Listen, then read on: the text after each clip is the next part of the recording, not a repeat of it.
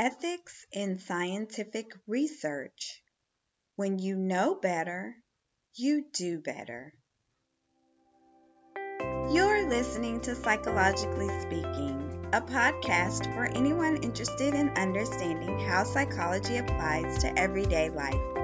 Welcome. I'm your host, Dawn Brinkley.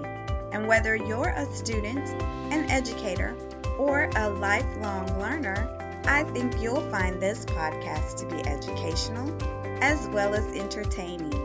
I'm so excited you're hanging out with me today.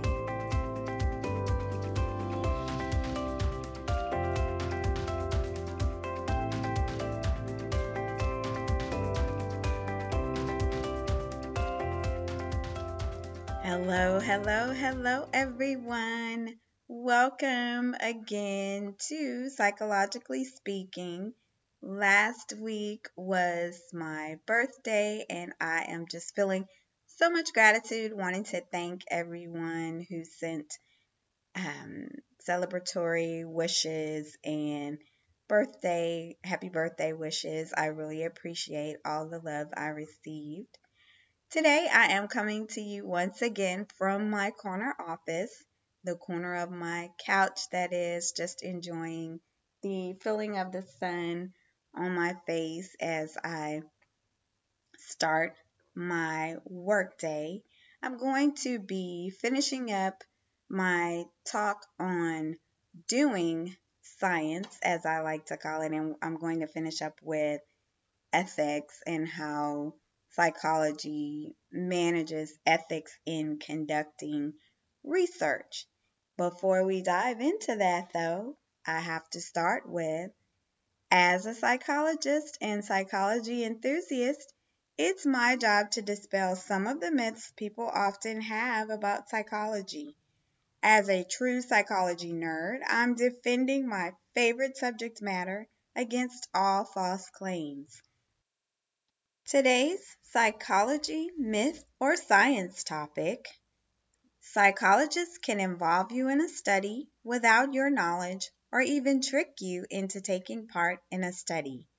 If you listened to the last episode, you recognize that this is the same topic, which is fine because it is fitting for today's episode.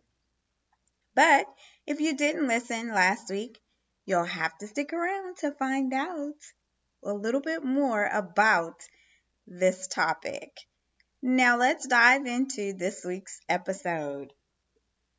Suppose you're interested in taking a psychology course and you find out that you'll have to participate in a research study if you enroll. So you're required to participate in this study or experiment as part of your enrollment conditions. Or what might happen if you were to volunteer to participate in a psychology experiment? Are you have you ever participated in one? Are you aware of what types of things happen? Are psychologists allowed to manipulate and trick people into participating? Are colleges permitted to require students to advance the field of psychology by making them a readily available subject pool of study participants? What do you think? These are maybe some compelling questions, maybe not. I don't know. In this episode, I'm going to wrap up our discussion on doing science by talking about ethics in psychological research. The answer to these questions, of course, is no, so I've given you the answer before we even get to the end of the episode, but please stick around because there is an interesting study I touched on last week about how this was eh, never mind. I'll I'll leave it. Just just stick around. Psychological research conducted in the U.S. is subject to ethical guidelines developed by the American Psychological Association, or APA. The APA requires that researchers follow a strict code of ethics when conducting human and animal research. The code can be found in a document called Ethical Principles of Psychologists and Code of Conduct if you're a psychology nerd like me and you're really interested in, in these types of things, you can download a copy by visiting apa.org slash ethics. Basically, psychologists must respect the dignity and welfare of all study participants. They cannot use deception to expose participants to potentially harmful or dangerous conditions that might cause physical or emotional harm. I am going to say this again because when I get to the end of the episode to talk about this questionable study, I want you to think about this. Again, psychologists cannot use deception to expose participants to potentially dangerous or harmful conditions that might cause physical or even emotional harm. Research conducted at educational institutions, at colleges and universities, is often governed by what's called an IRB, an institutional review board. Each institution has its requirements, but they generally follow the same overall guidelines. And the purpose of these review boards are to review details of any proposed research to verify whether the project should be approved, if it's safe for participants to enroll and participate in these studies. Each IRB has at least one member who is not affiliated with the university, and this addresses conflicts of interest. So it's not, it's in the best interest of the participants that the research is evaluated from the perspective of an outsider that has no tie in or buy in as they relate to the university. The APA lists five key ethical principles in regulating research with human participants. Let's briefly touch on each of those. Number one, informed consent and voluntary participation. This principle simply states that when researchers are conducting research, they have to get informed consent. They have to inform participants of things such as the purpose of the research, expected duration of the research, the procedures involved. Participants also must be told that they have a right to decline or refuse participation at any point. Number two, students as research participants. When research participation is a course requirement or an opportunity for extra credit, the university has to also offer students some alternative. They can't fix it so that participating in the research is the only way that participants students can receive credit. So they have to be given a choice. This way you're not forcing students who want to take these courses but are apprehensive about participating in any type of scientific research also, these students are given the same rights as voluntary participants from outside of the university, the same informed consent and voluntary participation rights. Number three, the use of deception. Psychologists are allowed to use deception as part of the study under two conditions. First, when it's not feasible to use a method other than deception Second, when the potential findings warrant the use of deception because of their scientific, educational, or applied value. In case you're wondering about this, I was an RA on a study where the true reason or true purpose of our study was to examine mean behavior in children. We could not, of course, tell participants this is what we wanted to study or what we were studying or interested in because we it might affect the way they behaved, the way they answered questions.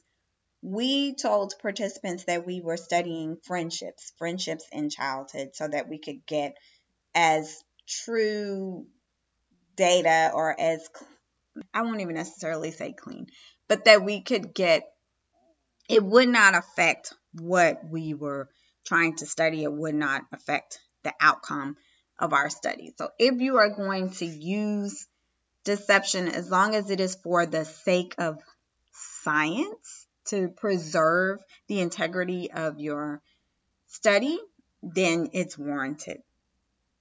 Number four is confidentiality of information. Scientists cannot disclose personally identifiable information about participants.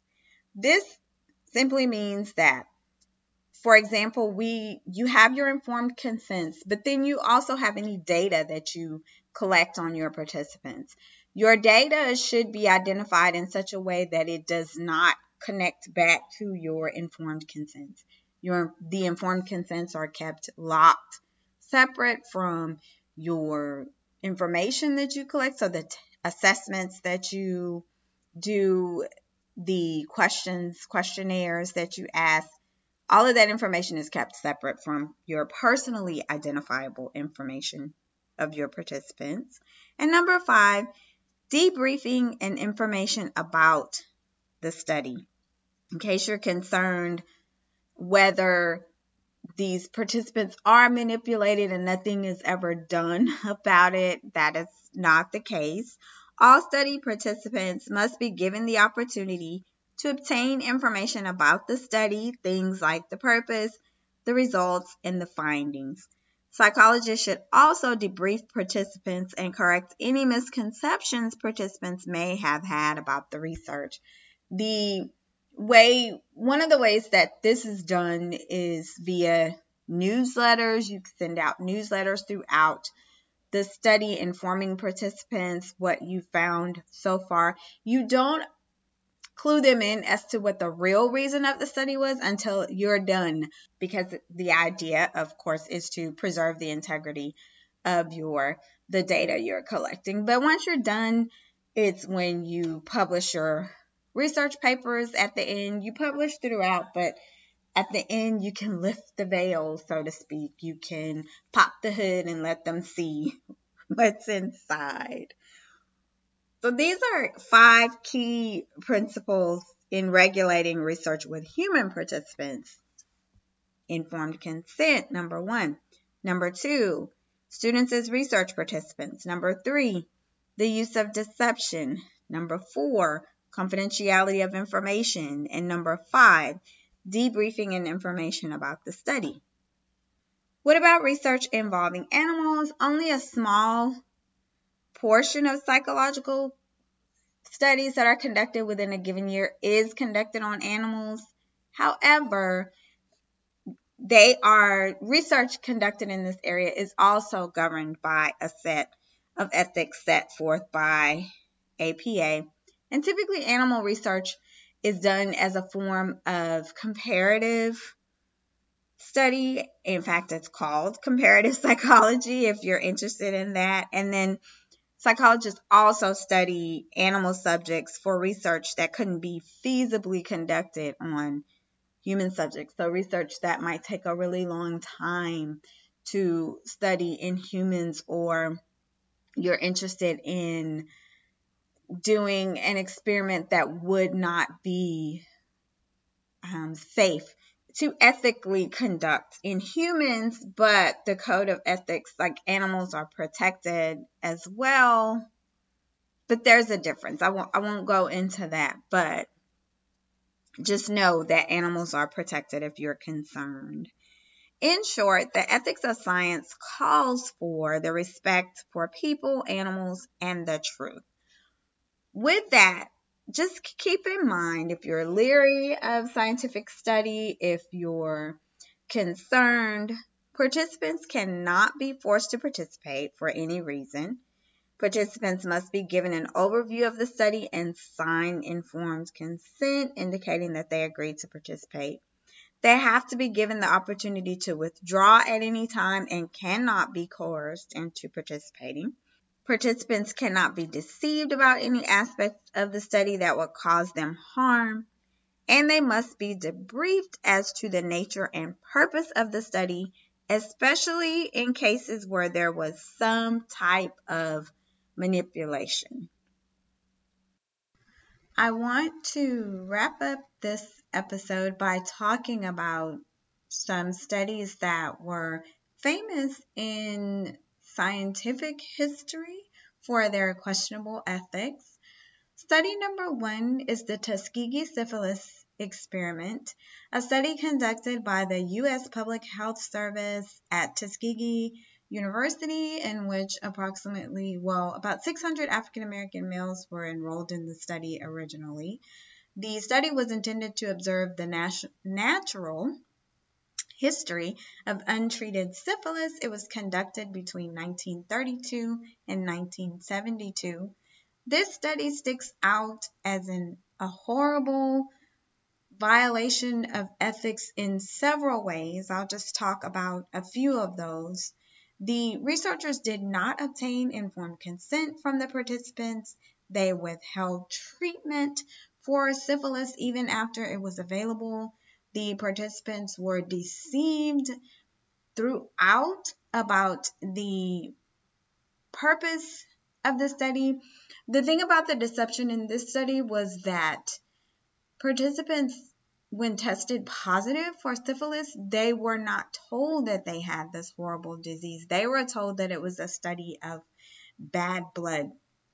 There's also a question of coercion in this study because the males that were in the study were given free medical care, free burial insurance, they were offered free meals. This was a study that was conducted over the course of 40 years, and even after there was a cure for syphilis, these participants were not provided, not only were they not provided with the cure, the study was still going on long after it was no longer necessary. Study number two is the study of little Albert. Those of you that are familiar with psychology, have taken a psychology course or two, John Watson and his graduate student Rosalie Rayner demonstrated that classical conditioning was possible in humans by conditioning fear in nine month old little Albert. This study is critiqued from an ethical standpoint for a few reasons as well. One of those reasons were was that Watson and Rayner were very subjective in their interpretations of little Albert's reactions. The study is also critiqued because it was thought that maybe it was known, I'm sorry, I can't remember right now, that Watson and his student Rayner were in were in a romantic relationship. Not only then did you have the power structure there, Rayner was he was her boss, and so she was subject to follow his authority. And then also, you might have had the entanglement there as well. This study is also critiqued because little Albert left the study with a fear he did not have before participating. Keep that in mind as I come back to our psychology, myth, or science topic for today. Study number three is another case that I'm sure you're very familiar with. If you're not, you might want to read the book. Oprah Winfrey also did a movie on this case. It's the story of Henrietta Lacks. Henrietta Lacks unknowingly donated her cells to Johns Hopkins University. Her cells are the source of the first immortalized human cell that is able to reproduce indefinitely her cells were amazing in that typically when the cells, these types of cells are analyzed, they die shortly after. They don't have a long shelf life, so to speak. Rather than dying, though, Henrietta's cells reproduced within 20 to 24 hours. And that was an amazing, amazing finding. And so her family was unaware that her cells were continuing to be used in research around the world long after her death.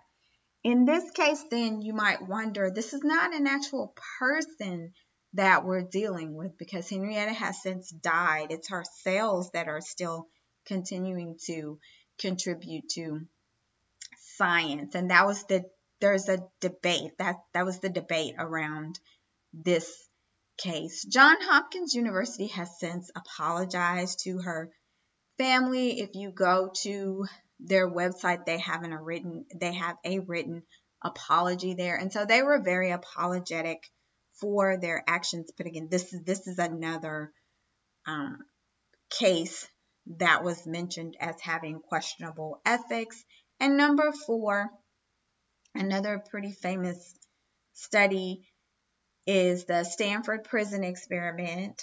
I believe I'm going to do an episode about this experiment in particular, comparing it specifically to Milgram's experiment.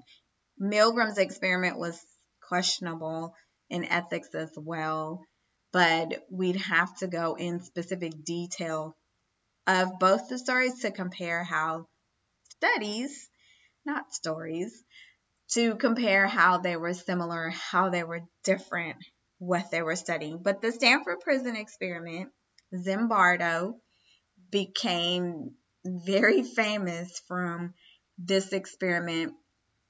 It was a study of the study where he had the Stanford students have um, some of them were guards, some of them were prisoners, and they simulated the prison. And there were some interesting outcomes from that study as well. I won't go into detail. You can, you can read about it if you want, but I will plan a future episode for this particular experiment and its questionable ethics. That brings us to today's psychology myth or science topic. Again, this topic is recycled from the last episode.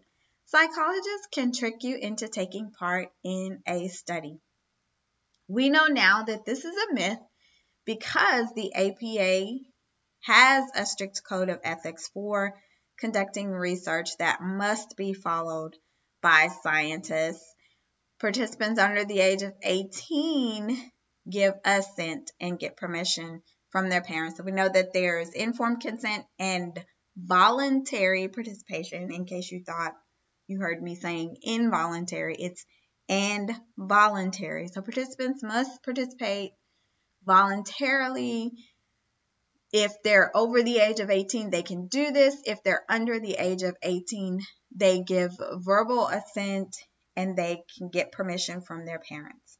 However, this brings me back again to the Facebook study that was done in 2012 where researchers manipulated mood so they manipulated things that were showing up on people's feeds, Facebook feeds, timelines, to whether they saw something positive or something negative, and then they w- looked to see what their posts were like after being exposed to these mood to this mood enhancing content. The researchers defended the experiment by arguing that they had a right to investigate what type of effect Facebook has on its users and its emotional well being. Once again, I am interested in your thoughts. Now that I've talked about ethics and the thing, the key elements of doing or conducting ethical research, what do you think about this? Were the scientists warranted in exposing over 700,000 Facebook users to this mood changing information and not following up, so to speak. Consider this ethics is knowing the difference between what you have the right to do and what is right to do. American lawyer and judge Potter Stewart. That concludes this episode of Psychologically Speaking. Be sure to visit my blog at drbmindful.com for useful self help tips and highlights of the podcast episodes. Invite a friend to listen. I welcome your suggestions and feedback at dawnb at drbemindful.com or you can post them using the contact me link on the blog. As always, thanks for hanging out with me today.